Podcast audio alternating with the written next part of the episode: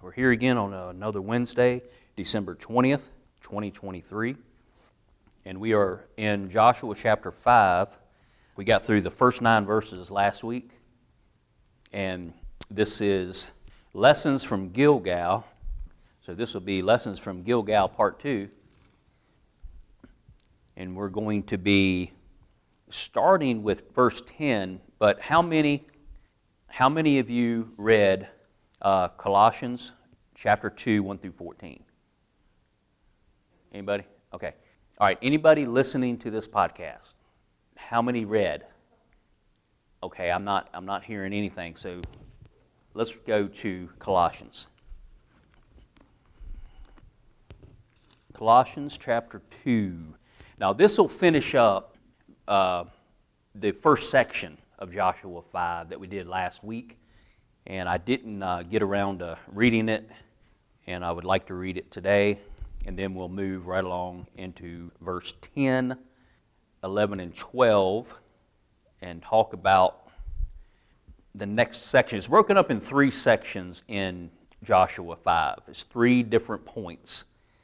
So we're finishing up point number one, which is uh, the place where they circumcised all the people that had gone into their inheritance.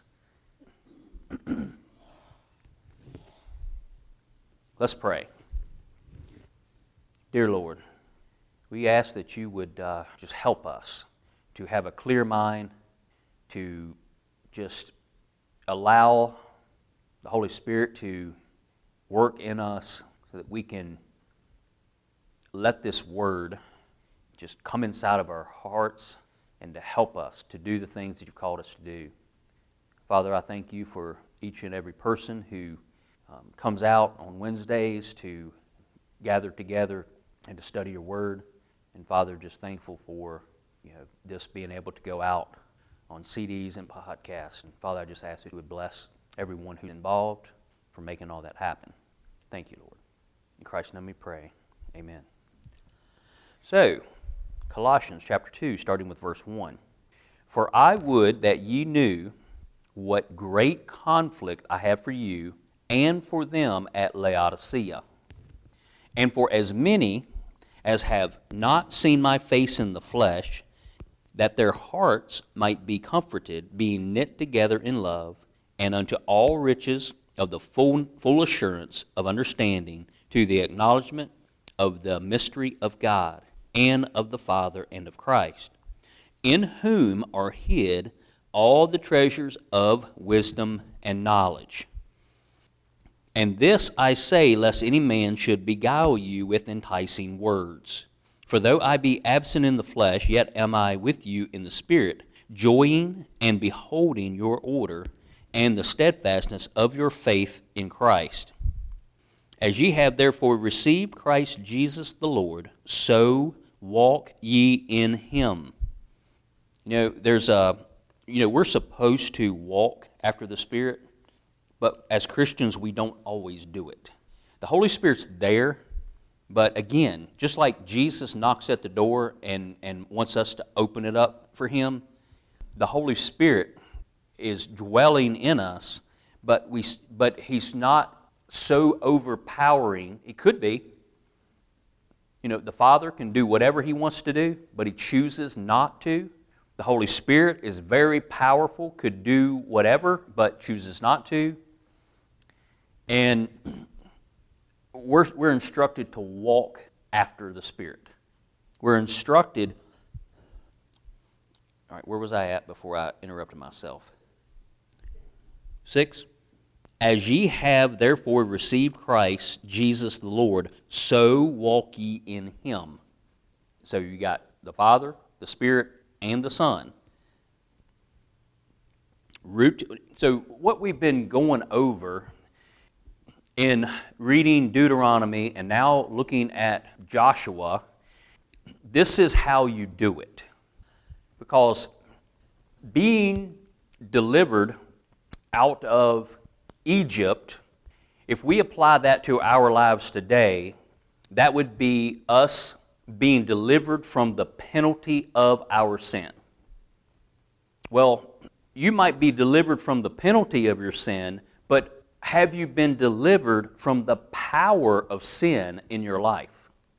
Because we still walk around in this fleshly body that we are supposed to say is crucified with Christ, and we're supposed to tell ourselves when, when sin comes to tempt, we're supposed to believe what the Bible says and, and just look at that and go, you know what? When, when the old man was still alive, he would probably do that, but the old man's dead, and dead men don't need to do that. It really won't satisfy me any at all.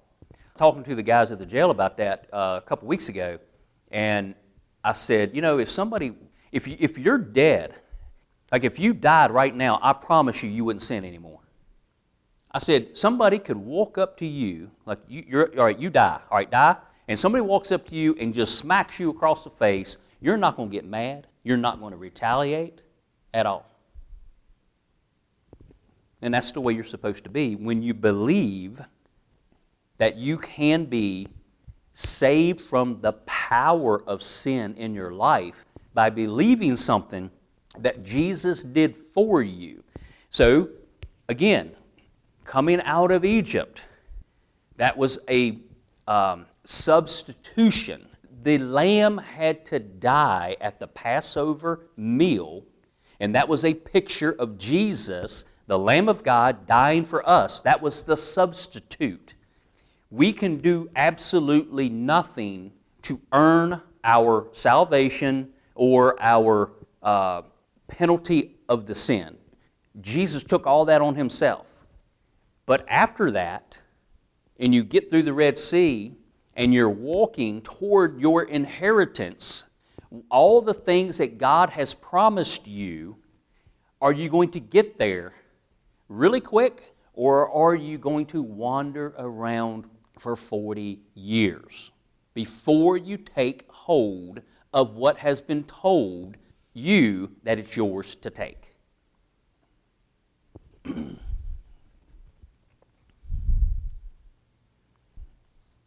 so, am I still at seven? Rooted and built up in him and established in the faith, as ye have been taught, abounding therein with thanksgiving. Beware lest any man spoil you, spoil you through philosophy and vain deceit, after the tradition of men, after the rudiments of the world and not after Christ. Now, what happens is, now I've, I've told you the truth of what the Bible says about how you have been delivered from the penalty of your sins, and now I've showed, shown you that you can be delivered from the power of the sin that you might still do from time to time. What did you have to do to work up success in that, victory in that? Really nothing other than walking down in through the Jordan River. God did everything, Jesus did it all. So the same miracle and the same working of Christ that separates you from the penalty of your sin also delivers you from the power of sin in your life. But we just have to believe it and walk walk through it. Now, this verse I just read to you Beware lest any man spoil you through philosophy and vain deceit. Now, that's too simple. You've got to work it out. You've got to do this and this and this. You, you, here, here you go. Let's, let's put together. I hope this doesn't happen at the uh, New Year's Eve service.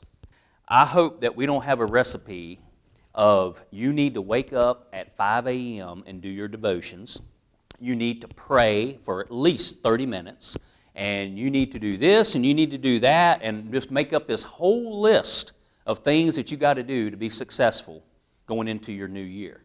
Because there's some, there's some uh, preachers who love to sound all sophisticated, they like to use big fancy words, and I'm telling you, they will spoil you. You know what spoil means in the Bible? You go in and you, you battle against your enemy, and when you defeat them, then you risk your life to fight. So when you've killed them off, then you go in and you take all the possessions. That is the spoil. So if you're going to be spoiled by uh, men who are all about philosophy and vain deceit, and they're after traditions of men and not after Christ. They, they like these rudiments of the world. They're not just going to get you off course, they're going to defeat you and then take everything you had. That's the spoil. All that what I have given you, what Jesus has given you uh, out of, I've, I've given it to you out of this word. I've told you what Jesus has done for you, and you're going to let somebody come along and take all that from you, defeat you, and take all the things that you had. So you're being warned right here. now, it's not saying that they've taken your salvation away. But you're going to be a mess. And I've seen them. I've seen plenty of people who don't know how to move on to the next step. they want fire insurance, scared of going to hell. They want to, they want to be saved, but then they don't know how to move on and live a Christian life. We, we want to live in a way that we bring honor to our Heavenly Father. and when we come into the church and we say that we're believers and we say we come to the church and worship, and then we go back out into the world and we do things that are worldly, you know, act out worldly ways, use filthy language, get angry, uh, use road rage, there's all kinds of things that we could do. Then it's, it's just not honoring to God. And people look at you and go, eh, You're just the same as everybody else. So why should I go down to that church house and be with you guys? Because it really hasn't done anything for you. So I see that in a lot of churches, and I'm talking going back a ways, a long, you know, going back a long ways. I've been in so many different churches throughout my life, and I have seen some crazy stuff. And then, of course, you know, going to the jail, you've got a lot of guys who are from all kinds of different denominations. The guys who sign up to come to a Bible study usually have church history. They, got, they, they have in their past uh, church. They, they got it. And, and they'll come in and brag about being a Baptist, or they'll come in and brag about being a Pentecostal. And sometimes I want to say, well, how did it help you? Because, dude, you're sitting in jail. You know, oh, oh, well, I go to this spirit filled church and, and we, we believe in the Holy Ghost and blah, blah, blah, and it gives you power. And I said, To what? Because it didn't keep you from sinning, it didn't keep you out of here. All right, uh, so that's verse 8, Colossians. I thought we were in Joshua. 9. For in him dwelleth all the fullness of the Godhead bodily. Oh, so I forgot to tell you, this verse 8, let's back up. When, when preachers, Bible teachers, whatever, when they come to you and say, you have to do this, this, and this, they, they give you a recipe for trying to defeat this flesh. When the Bible simply says that the old man is crucified, it doesn't say, now some new translations actually say being crucified. That's worldly. If you try to tame your flesh, you will spend the rest of your days trying to do it. It's not tameable. If you ask God to fix it, He'll point you to the Bible and it says, No, I don't fix flesh, I crucify it. So you got to believe that. And then move on. Don't be a Christian who spends all their days trying to fix themselves. You're supposed to believe what you read and move on from that as well. So you're moving on from the salvation experience.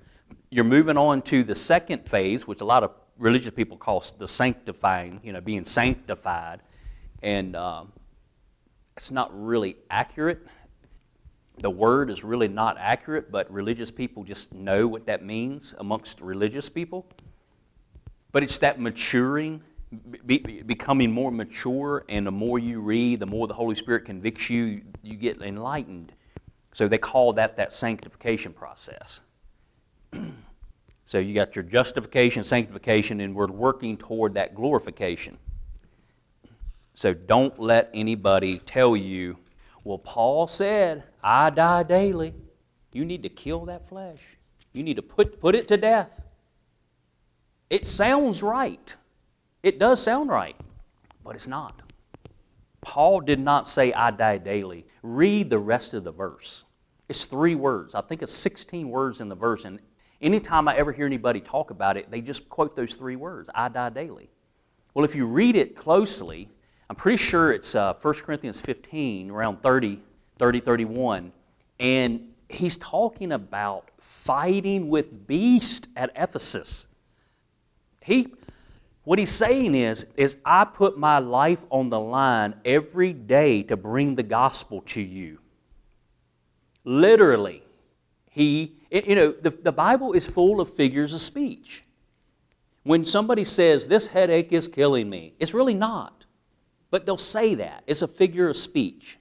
And when Paul says, I die daily, it doesn't mean that he actually died every day. It just means that he could have. I mean, they stoned him and he, he fell over and they thought he was dead. They drug him out of the city and he got up. He was shipwrecked, should have died. He was shipwrecked like three times. A very poisonous viper bit him. He should have dropped dead in minutes, and he didn't.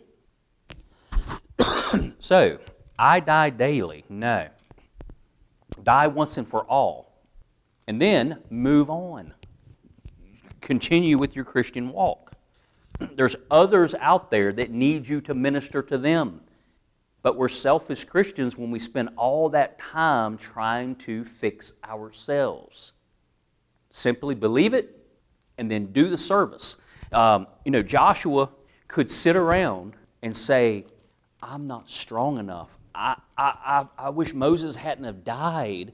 Now I got to take all these people, and that city, Jericho, is huge. What am I going to do? I'm scared. Did he do that? Was he able to conquer Jericho? Not him by himself. It was impossible. Him and his whole army couldn't do it. But that didn't stop him. All right. Nine. For in him dwelleth all the fullness of the Godhead bodily, and ye are complete in him. You're complete in Jesus. Okay? Believe it. Quit trying to add to, which is the head of all principality and power. Now, here's the circumcised part. We finally got there. In whom also ye, each and every one of you, are circumcised with the circumcision made without hands, in putting off the body of the sins of the flesh by the circumcision of Christ. What part did you play in that? You just yield yourself to it. You just believe it and let Christ do this. You know, the nation uh, of Israel in Joshua 5, the lessons from, from Gilgal, they all get physically circumcised. We as Christians today, you know, Paul said it will profit you nothing to go through physical circumcision to try to be closer to God or to be his chosen people. We are going to be circumcised of the heart. All, this flesh is what it's talking about, and he's going to circumcise the flesh and get rid of it. So now we can uh, have relationship with God and live a s- successful, victorious Christian walk. We can walk up to our Jericho with all confidence, knowing that God has taken care of it, and all we have to do is follow the instructions, as crazy as the instructions might be. And you tell people, this is how I overcome. This is how I have victory. And you tell them what I just taught you, and they look at you like you're crazy. You know you're doing good then. When worldly people look at you like you're nuts. and then you walk in it, you follow the directions, and you have victory in life. You don't do the things you used to do because you're believing what Jesus has done to you. And it's this circumcision made without hands and putting off the body of the sins of the flesh by the circumcision of Christ, buried with him in baptism. That, that, this, is, this is Colossians chapter 2. This sounds a whole lot like Romans 6.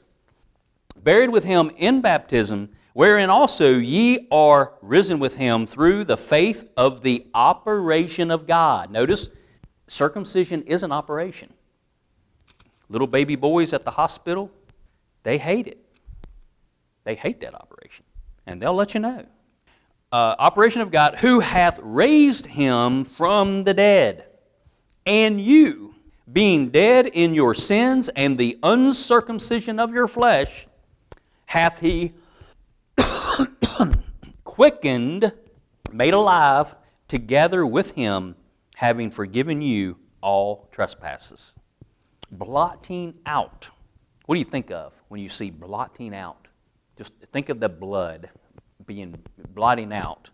Blotting out the handwriting of ordinances. You cannot be saved by the law, right? That's why, that's why Moses died in the wilderness. He, he went up on that mountain. Was that, was that Nebo? He went up on that mountain, and God killed him there. Uh, the angel buried him.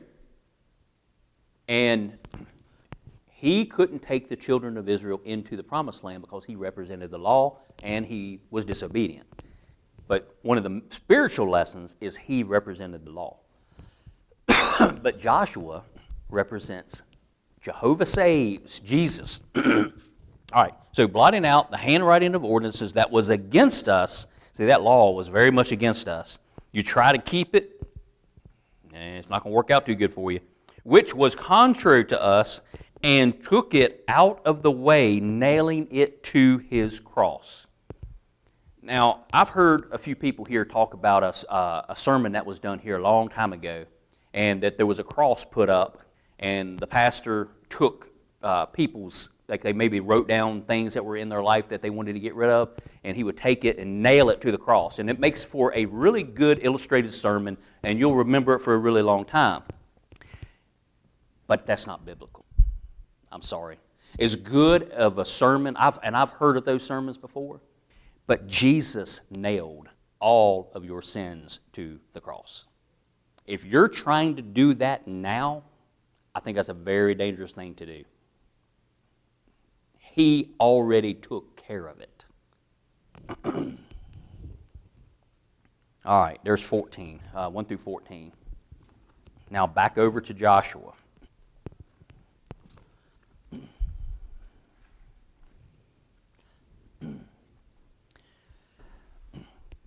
This is verse 10. Joshua 5, verse 10. and the children of Israel encamped in Gilgal and kept the Passover on the 14th day of the month at even in the plains of Jericho. Passover. That's a meal. Think about how important the meal was. It's all through the Bible, from the beginning all the way through the end. Think about at, in Revelation, I just mentioned it a little while ago, uh, Jesus knocking at the door. What's the rest of that verse? He wants to come in and sup with you and you with him. He wants to sit down and have a meal with you.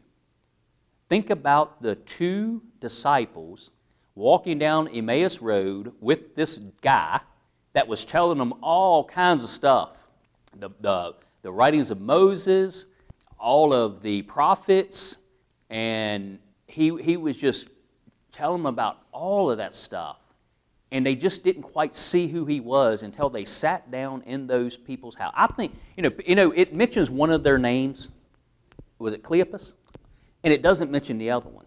And I hear people talk about that story to say those two guys, those two, I think it was husband and wife.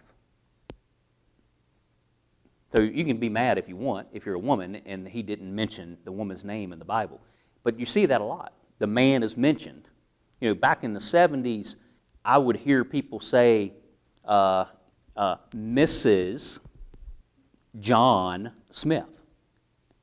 They didn't even say the woman's name. They just said Mrs. because you were joined, you were one flesh, and the woman is part of the man, and she didn't care about being, her name being mentioned, but you, don't have it today. And you have a lot of times where women don't even want to change their name, and they keep their name, or they'll hyphenate it. So,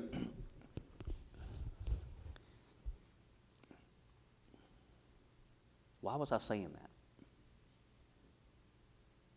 Now I can't remember. Eating, eating. Oh, the, the, the two disciples. So Cleopas, and I think it was his wife, and they were going home. Thank you for reminding me what I was talking about. And they're sitting at the table and they have prepared a meal, and Jesus breaks the bread, and they see the nail prints, and they see that it's Jesus, and then he disappears from them. So when, when uh, Peter went back to fishing, and this guy sitting on the shore, and he's telling Peter, you know, cast your net on the other, all that, and he's over there broiling fish, making a meal.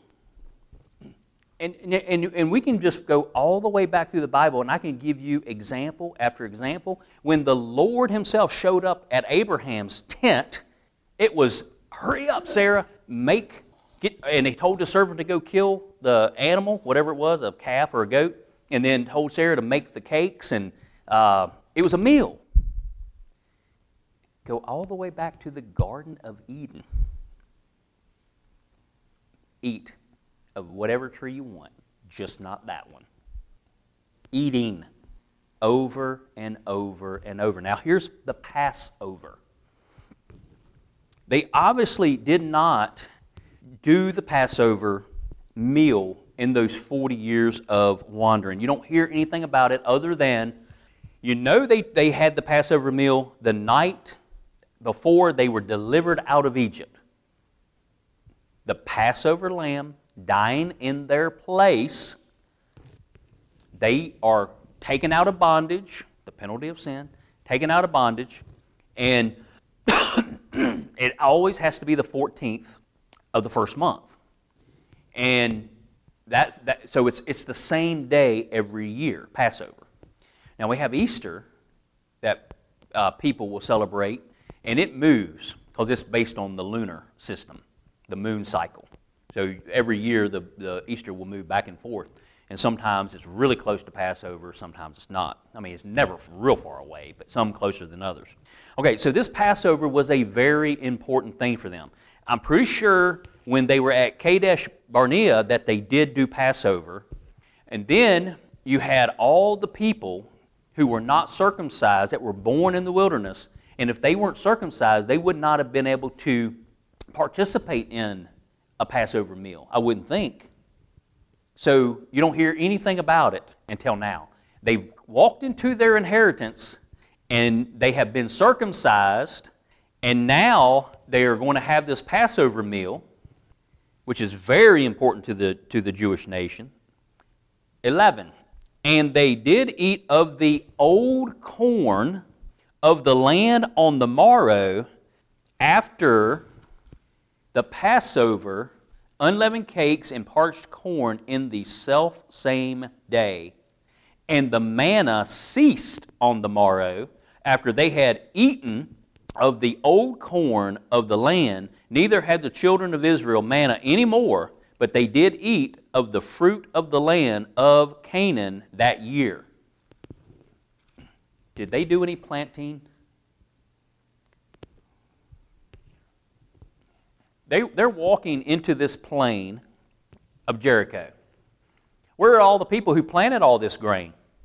Scared, right? Their hearts are melting. They are afraid of these people. They have abandoned their harvest. They're in the walled city, wondering what's going to happen. And it looks to me like the Lord had prepared a table for his people in the presence of their enemies. So, this old corn is grain that they had not planted, but they are eating it all up. It was already there for them to take. Another example of your walk, you don't do the planting, you just take it. See, did they have to go out and work up the manna that fell? Did they have to go, okay, well, there's part of it over here, and let's, let's get our recipe out, and we'll put this together, and we'll work this up, and then we'll bake it? And no, it was ready to eat when it came down. They just simply walked out and picked it up and ate it. And it had everything in it that you needed. Uh, in the Bible, it says that their feet didn't swell. Well, what does that mean? Well, if you're malnourished, you have swelling. And one of the symptoms of somebody who is starving, their feet swell up. So I think that's what it means that they had all the nutrients they needed because it was angel food. Evidently, angels have gardens and they have this uh, heavenly corn that's sweeter than the corn we grow. It is awesome. I'm just guessing. Don't ask me to show you that uh, in the Bible. But it's angel food, and God rained down the manna. What was that a type of? It's a type of Jesus, being the bread of life. They would have died without it. You are going to die the second death if you don't take the bread of life and eat it and drink the blood. so Jesus himself talked about, he, he showed you in the, the Gospel of John how that he was that manna. He was that harvest. It was him. So let's let's read it out of in John.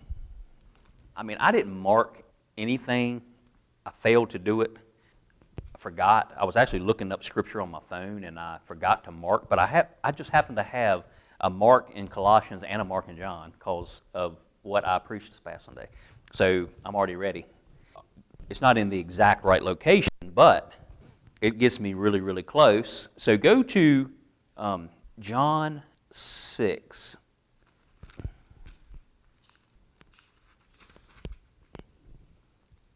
John 6. And I'm trying to remember exactly where I wanted to start. Uh, 22. Let's start at 25. This is 625. This is like one of the longest chapters in the Bible. It's crazy. Um, and when they had found him on the other side of the sea, they said unto him, Rabbi, when camest thou hither? Jesus answered them and said, Verily, verily, I say unto you, ye seek me, not because ye saw the miracles, but because ye did eat of the loaves and were filled. Labor not for the meat which perisheth. When the King James Bible says meat, it doesn't mean necessarily uh, animals, you know, uh, meat as what we would call it, um, which perisheth, but for that meat which endureth unto everlasting life, which the Son of Man shall give unto you, for him hath God the Father sealed. Then said they unto him, What shall we do that we might work the works of God? Jesus answered and said unto them, This is the work of God, that ye believe on him whom he hath sent.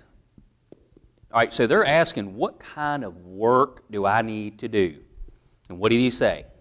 Did he give them a long list? Did he give them a recipe for the new year?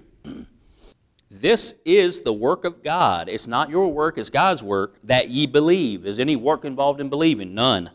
Believe on him whom he hath sent. they said therefore unto him, What sign showeth thou then, that we may see and believe thee? What doest thou work? Our fathers did eat manna in the desert, as it is written, He gave them bread from heaven to eat. Then Jesus said unto them, Verily, verily, I say unto you, Moses gave you not that bread from heaven, but my Father giveth, giveth you the true bread from heaven. For the bread of God is he which cometh down from heaven and giveth life unto the world. So Jesus is, is comparing himself to that manna miraculous coming down and feeding them and keeping them alive saving their lives. Now he's that manna, the true manna, the true bread of life, and he has come down for those to eat it. Then said they unto him, Lord, evermore give us this bread. So they're, they're looking for him to pull out some, I don't know, maybe some sourdough rolls or something. I mean, they're excited. And Jesus said unto them, I am the bread of life. He that cometh to me shall never hunger, and he that believeth on me shall never thirst. But I said unto you that ye also have seen me and believe not. All that the Father giveth me shall come to me, and him that cometh to me I will in no wise cast out. All right, now we're going to go kind of back and forth on different beliefs, doctrinal beliefs. All right, it says, All that the Father giveth me shall come to me. Now, that's one side of the argument. And him that cometh to me, I will in no wise cast out. So there's, etern- there's uh, eternal security right there. For I, am, for, for I came down from heaven not to do mine own will, but the will of him that sent me. And this, listen, and this is the Father's will which hath sent me, that of all which he hath given me, I should lose nothing, but should raise it up again at the last day. And this is the will of him that sent me, that every one, every one, which seeth the Son and believeth on him may have everlasting life, and I will raise him up at the last day. So, which is it? God, only the ones he picks and delivers to Jesus? Or, and this is the will of him that sent me, that every one which seeth the Son and believeth on him, every one. Does that mean everybody has the same chance? I don't know. I'll let you argue over it. The Jews then murmured at him because he said, I am the bread which came down from heaven. And they said, Is not this Jesus, the son of Joseph, whose father and mother we know?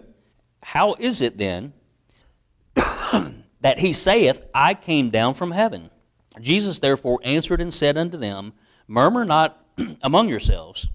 No man can come to me except the Father which hath sent me draw him, and I will raise him up at the last day. So you do that's the job of the Holy Spirit. The Holy Spirit, you can go back to the story of Abraham sending out his servant to a faraway land to go find a bride for his son Isaac. And he goes and finds Rebekah and asks her if she wants to come back and to marry somebody she's never seen. That is a type and picture of the Father sending the Holy Spirit out for us to be the bride of Christ.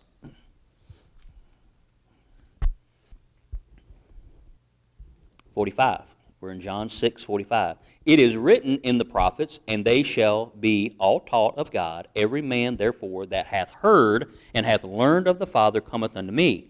Not that any man hath seen the Father, save he, or except he which is of God, he hath seen the Father. So Jesus has. Verily, verily, I say unto you, he that believeth on me hath everlasting life. I am that bread of life. Your fathers did eat manna in the wilderness and are dead. This is the bread which cometh down from heaven, that a man may eat thereof and not die. I am the living bread which came down from heaven. If any man eat of this bread, he shall live forever. And the bread that I will give is my flesh, which I will give for the life of the world. Wow. Pretty impressive, isn't it? Isn't that awesome?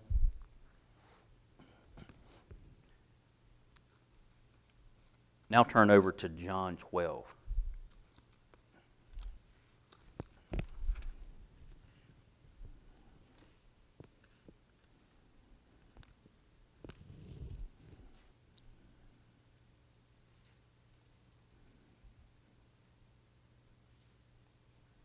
John chapter 12.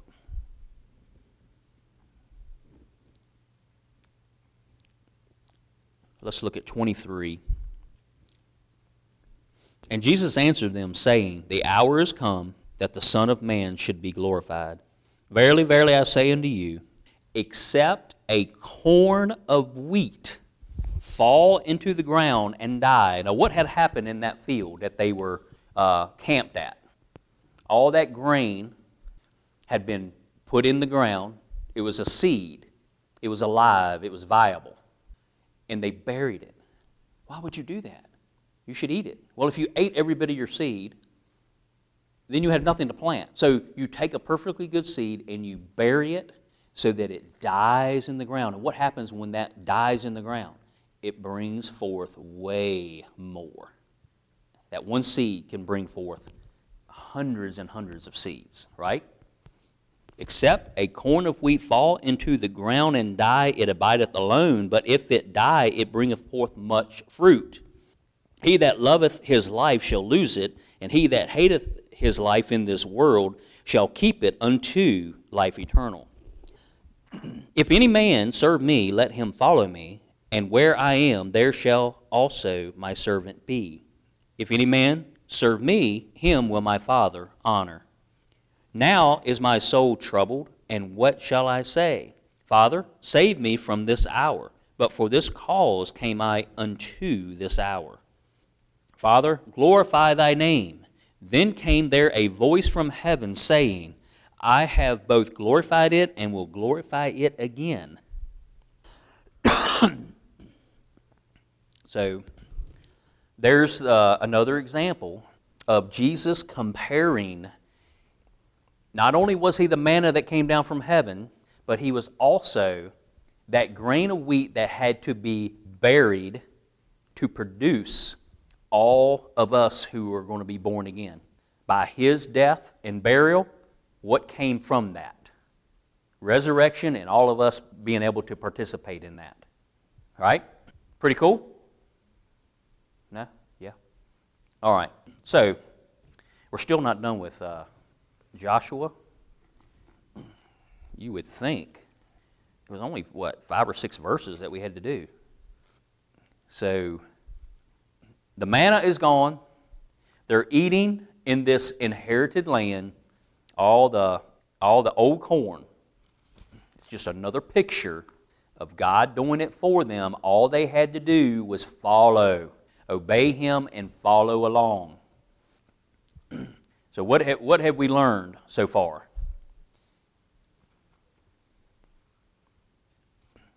the Passover lamb back in Egypt. So, under the blood, you're saved. And then going through the water, whether it be the Red Sea and then the Jordan, going through the water, that separates you from the world and takes you into your promised land. And right now, we just read where they were around the table being fed. So that's the process of what we might say sancti- being sanctified. So you, you want to have a salvation experience, you're saved under the blood, then you want to go through the water, which separates you from the world. So that's why it's important for us to be baptized in water, fully immersed in the water, and then gather around the table. We have communion, the bread, and the juice. So you see all of that in just those few verses in Joshua 5 lessons, lessons from Gilgal. Let's pray. Heavenly Father, we thank you once again for allowing us to come together in this place uh, to study your word. And Father, I just pray that everyone who hears this, that they will be changed, that they will be better able to move on from maybe working at themselves to try to have more victory in their life, but they will look to our Lord and Savior Jesus and what He's already done for us. Father, I pray that we would just walk into the plains of Jericho and eat. Thank you, Father. In Christ's name we pray. Amen.